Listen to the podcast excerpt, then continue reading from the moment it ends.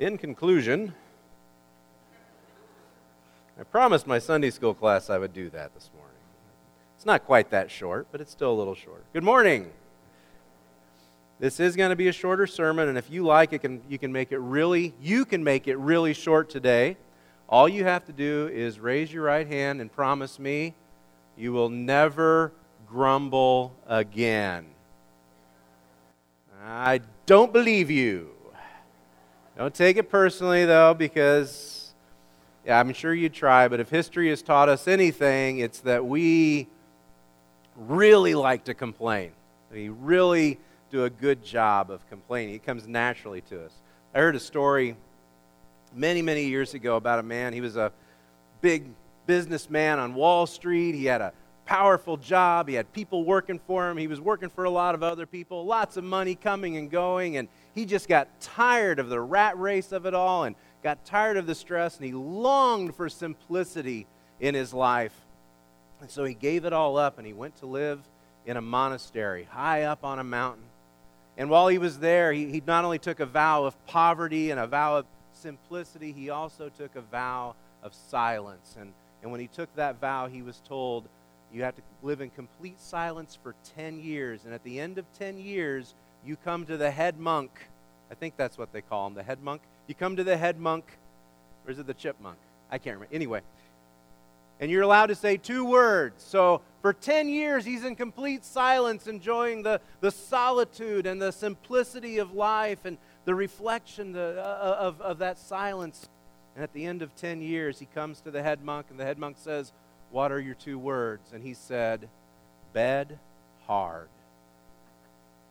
Says, Okay, go. Another 10 years. Come back in 10 years. Give me two more words. So for 10 more years, he, he lives just, just in the, the quietness of his thoughts and the quietness of his prayers. And at the end of 10 years, he comes to the head monk and he says, What are your two words? And he said, Food, bad. 10 more years. Come back in 10 years. 10 years later, he comes back and the head monk says, What are your two words? And he said, I quit. And the head monk said, Well, I'm not surprised. Ever since you got here, all you've done is complain. It comes naturally to us. Paul lists his bad examples for us in 1 Corinthians 10. bad examples of idolatry, of sexual immorality, even of child sacrifice and there, among those bad examples in verse 10, he says, We should not grumble as some of them did and were destroyed by the destroyer. And it, it, sounds strange to us that grumbling would be included with all of those bad things. But, but consider this when we go back and read through those instances in the Old Testament, a lot of them, they, they only did those things once. They, they, they only built one golden, golden calf. They, they only did those things once. But grumbling is something they came back to over and over again. Paul says in 1 Corinthians 10:6, Now these things took place as examples for us, that we might not desire evil as they did. Grumbling is evil. We have to acknowledge that. We can't just laugh it off and say, well, that's just how we are. You know, that's, that's just the way it is. I like to complain. It's very easy as a preacher to get up here and to grumble about grumblers.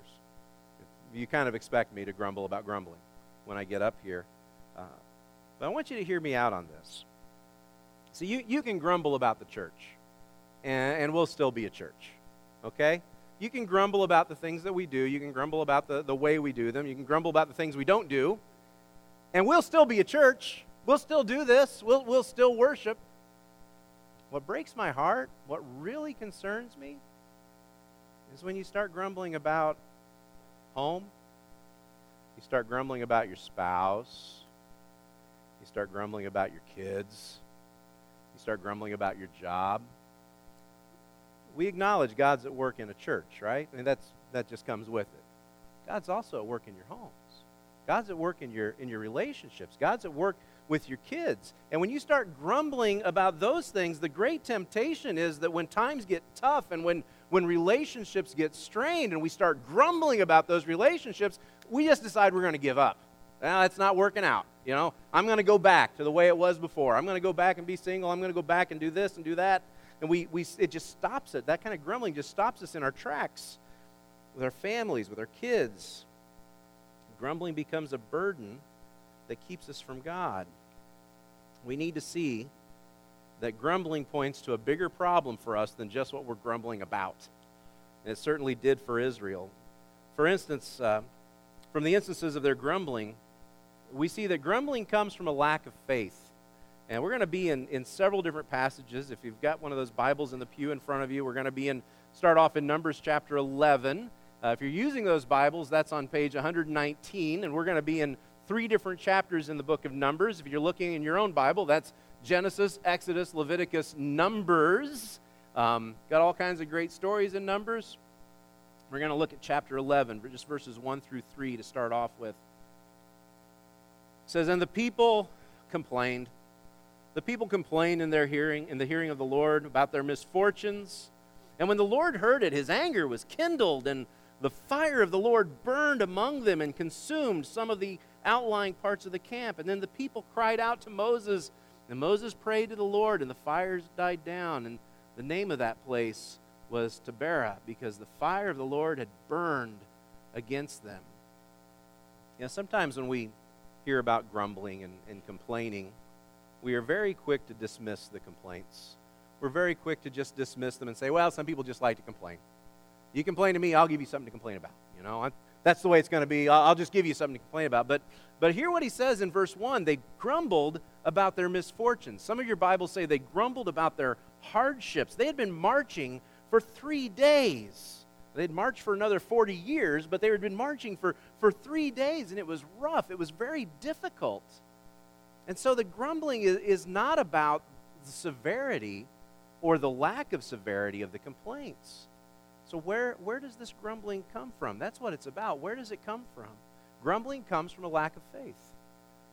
A couple of weeks ago, we looked at a, a passage in Proverbs 29, verse 18, where there is no vision, the people perish. Where there is no vision, the people stop being a people. They, they lose that which holds them together. And, and the great temptation for us is to only see our hardships, to only see the problems that we're dealing with, to only see those difficult times. And, and some of you are going through some really tough stuff. I mean, some of you have lost loved ones recently. Some of you are dealing with cancer. Some of you are dealing with addictions and, and recovery. Some of you are dealing with unemployment. And, and those, your hardships are real. Please don't ever hear me dismissing the hardships that you're going through. But, but your God is real too. And as big as those hardships feel, as overwhelming as they are, your God is even bigger. It, it's, it's hard to see that, but that is true. We can't always see what God is doing. That's what faith is all about. Sometimes it's sometimes those difficult times are there to help us build our faith, to give us something to, to build our faith on so that we can learn to trust God more and more. Last Sunday morning after church, I went over and was talking to Tracy and uh, shaking Tracy Down's hand because Tracy got a new job, and he was all excited. And boy, he was just floating. he was telling me about his job, and and uh, I, I, said, you know, congratulations. He said, he said, I got to tell you the story. He said, he was down to his last unemployment check. I mean, this was it, the very last one. Had no idea what they were going to do, and all of a sudden, there's a phone call, and they called him to come in for an interview. Two hours later, it wasn't, well, we'll call you back. Two hours later, he had the job. Yeah, there's, a, there's a lesson there, Tracy. And some of you have heard this before. Uh, God is, is seldom early, but he's never late, right? God is seldom early, but he's never late. His timing is perfect. Uh, Tracy could have been grumbling about his lack of a job or grumbling about a lack of direction, grumbling about his misfortune. He could have been bitter, but instead he was praising God. He's still praising God and because God is seeing him through that and Tracy's able to see that by faith grumbling comes from a lack of faith. The other problem with grumbling is grumbling leads to more grumbling. You, know, you start grumbling, you're just going to grumble some more. If you flip over just three chapters to chapter 14, it's on page 122 there in your Bibles. Here we are, just three chapters later, and it says in verse 1 of chapter 14 Then all the congregation, all the congregation raised a loud cry and the people wept that night, and the people of Israel grumbled against Moses and Aaron. And the whole congregation said to them, Would that we had died in the land of Egypt, Or would that we had died in the wilderness. Why is the Lord bringing us into this land to fall by the sword? Our wives and our little ones will become prey. Would it not be better for us to go back to Egypt? And they said to one another, Let us choose a leader and go back to Egypt. Here it is, just, just three chapters later. And I want you to notice the emphasis here. All the congregation is grumbling. Don't, don't start doing that. All the congregation is grumbling. You know, grumbling does that. It does two things. Our complaining leads to more complaining. When we start complaining, we, we complain more. But also, when we complain, we will find other people who will complain along with us, right? we'll find other people who like to complain. And we get together and we, we complain together with those people because misery loves company. And the scary part of that is sometimes, oftentimes, we don't even notice. We don't even notice that we're complaining. We get, we get so used to the sound of, of our bitterness that we think it's normal. We, we don't even notice it anymore. I was talking with Mark Camp last week. We were chatting online, and Mark said, What's the deal with your water? How many others have wondered, What's the deal with Brett's Are you drinking pond water? And yes, I am on a pond water diet. Uh, the doctor said I'm not getting enough nematodes, and uh, I have to drink pond water. I put, uh, I'm sorry, this is going to sound really kind of gross to some of you. I put apple cider vinegar in my water. It's a, it's a health thing. Ever since I went to, my, went to the hospital because I thought my heart was attacking me, uh, it's been about a year and a half ago, I put, I put apple cider vinegar in my water. And it's supposed to help lower your blood pressure. It's supposed to um, keep curb your appetite so you keep your weight off. And it's also supposed to boost your immunity. Now, it's been a year and a half, and my blood pressure's down. Uh, my weight has not come back, thankfully. And I haven't had so much as a cold since I started doing this. So take that with a grain of salt and some apple cider vinegar. But that's why I do it. When I started doing it, I would pour a great big glass and get a tablespoon out and put just, you're supposed to use a tablespoon, just put a tablespoon in it. Taste. Mean, it's vinegar for crying out loud. Jesus didn't even want vinegar, right? And, and it just, it tasted bad. And, and so I drink that once every day. And then I got to where I was drinking it about twice a day. And, and then I started noticing that it didn't taste as bad as it used to. So I started putting more in. And so now I just I pour a whole bunch of vinegar in there and, and I put more and more because I'm getting used to the bitterness of the flavor. I'm getting used to that sourness. And after a while, I not only got used to it, I got to where I liked it. I can't drink water without vinegar. We go out to eat, I never ask for water because it doesn't taste right. Normal, pure water does not taste right. I have to have that bitterness, I have to have that sour flavor to what I'm drinking. Now, do I need to make my point, or do you think you got it? We start out with a little bit of bitterness in our lives, we start out with a little bit of grumbling, and after a while, we don't even notice it. And after a while, it's not enough. And we need a little bit more grumbling. We need a little bit more complaining. We need to, uh, uh, we need to do that a little bit more. And it becomes such a part of our language that we think it's normal. We think our complaining is normal. You know what? the rest of us think it's normal for you too. the rest of us say, well, that's, that's just Aunt Maud, you know. You can't please her. Now, the fact is, God can't please her. And that's that's sad. That's, that's serious. That's, that's deadly. Grumbling leads to more grumbling. It's a choice of bitterness or betterness. Which one will you choose? And the, the last thing that we see from Numbers about grumbling is that God doesn't tolerate grumbling, and, uh, and neither should we. Chapter 16, again, just two chapters over, page 124 in those Bibles. There's a lot of names here, so bear with me. Chapter 16, verse 1. Now, Korah, the son of Izhar, the son of Kohath, the son of Levi, and Dathan and Abiram, the sons of Eliab, and On, the son of Peleth, the son of Reuben, took men And they rose up before Moses with a number of people of Israel, 250 chiefs of the congregation, chosen from the assembly, well known men. And they assembled themselves together against Moses and against Aaron and said to them, You have gone too far. For all in the congregation are holy, every one of them, and the Lord is among them. Why, then, do you exalt yourselves above the Lord? When, when Moses heard it, he, he fell on his face. You know, I, I read that, and we read about Korah later in the New Testament, too. I mean, Korah just becomes, his name becomes synonymous with rebellion, it becomes synonymous with, with disobedience. But I read that, and I I realized Korah was a leader. This guy was a leader of the, of the people of Israel. He came from a good family. This guy had pedigree.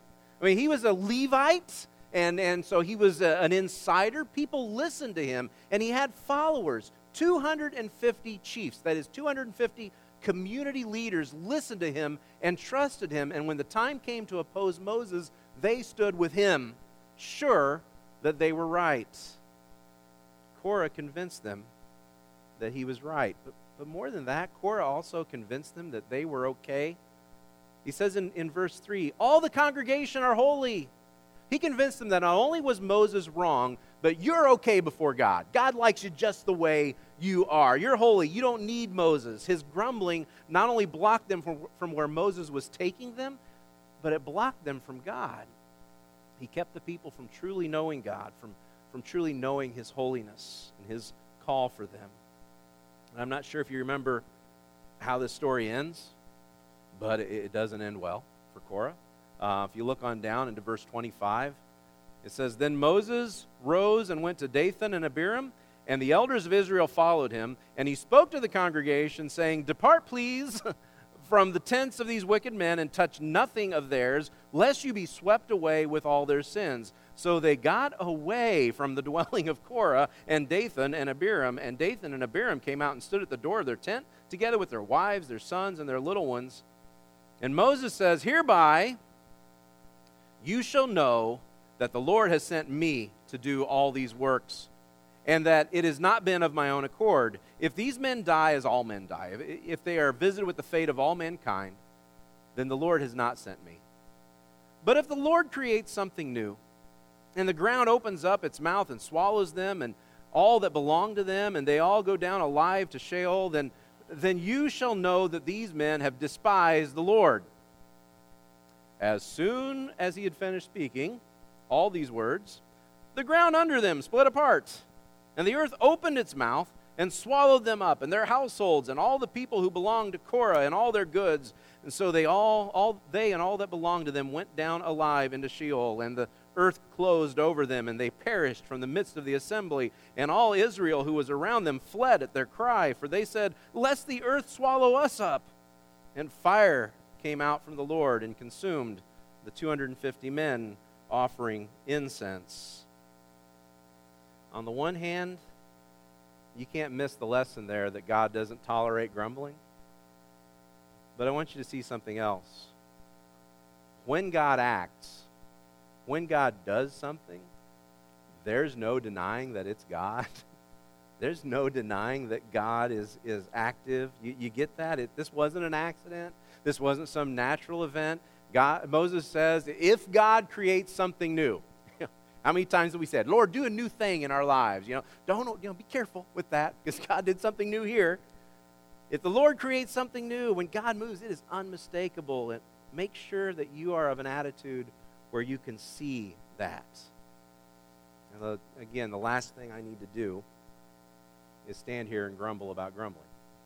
And grumble about grumblers. That's, that's not positive. Paul says that these things are examples that we might not desire evil as they did. They are here so that we might know better. They are here so that we might do better, so that we might know how to not grumble. So there are lessons here to remedy our grumbling problem. I think the first thing we have to recognize is that our attitude is a part of our witness to Christ. Our attitude is part of our witness to Christ. Paul says in Philippians 2, we're studying Philippians in my Sunday school class. And I told them that we'd be using this verse today. Philippians chapter 2, verses 14 and 15. Paul says, Do everything without grumbling or arguing, so that you may become pure, blameless and pure, children of God without fault in a warped and crooked generation. Then you will shine among them like stars in the sky. That, that's a command. We are commanded to not grumble. If you find yourself complaining with, with no solution, you are being disobedient to God right there. Uh, we are commanded to not grumble, to not complain. And it stands in opposition to the world we live in. This world is, is warped, he said, and it is crooked. If you want to prove that you don't belong to this world, that you belong to Jesus, keep your grumbling in check. Now, how do you do that? Make sure that you have a vision for what God is doing in your life, not just in the church, but make sure you have a vision for what God is doing in your life. You know, in Numbers 14, Moses responded to the grumbling by reminding the people of all that God had taken him through and how God had proven himself faithful over and over again. And he reminded them of where they were going and what they were going to see ahead of them. Uh, he reminded them all about the good stuff, that God had proven himself faithful. That's why we bring you back constantly to gather, grow, serve. We want to make sure you have a vision, that we share a vision for what God is doing here, for, for where God is leading us. And that, that's why I will always be your number one cheerleader. And when you experience victories in your life, I'm going to share them and I'm going to cheer you on and I'm going to be right there to back you up. i am going to step on your toes once or twice too. Don't, don't worry about that. That's going to happen too. But, but when you have victories, we're going to share those. We're going to celebrate those together because God is doing amazing things in your lives. And God is doing amazing things here. And I want to make sure that we all remember that. We never forget. You know, the last lesson for dealing with grumbling it's really the toughest, and I want to make sure you hear this and hear it in love. Because if nothing else is working, if nothing else is keeping you from grumbling, then there comes a point when you just need to just get out of God's way. you just need to, to step out of God's way. And, and don't hear that as a negative thing. Hear that as the realization that, that we all have to come to sooner or later, the, the realization that grumbling isn't helping. My grumbling doesn't help. My complaining doesn't help. If I'm not bringing solutions, if I'm not bringing something positive, it's not helping. If it's not based on vision, it's not tolerated by God.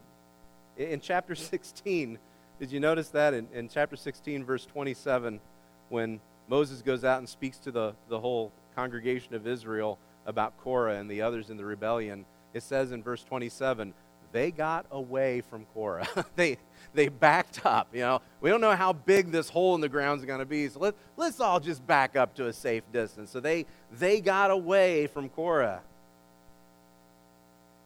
If, if you don't get away from grumbling, other people end up getting away from you. Other people end up backing away.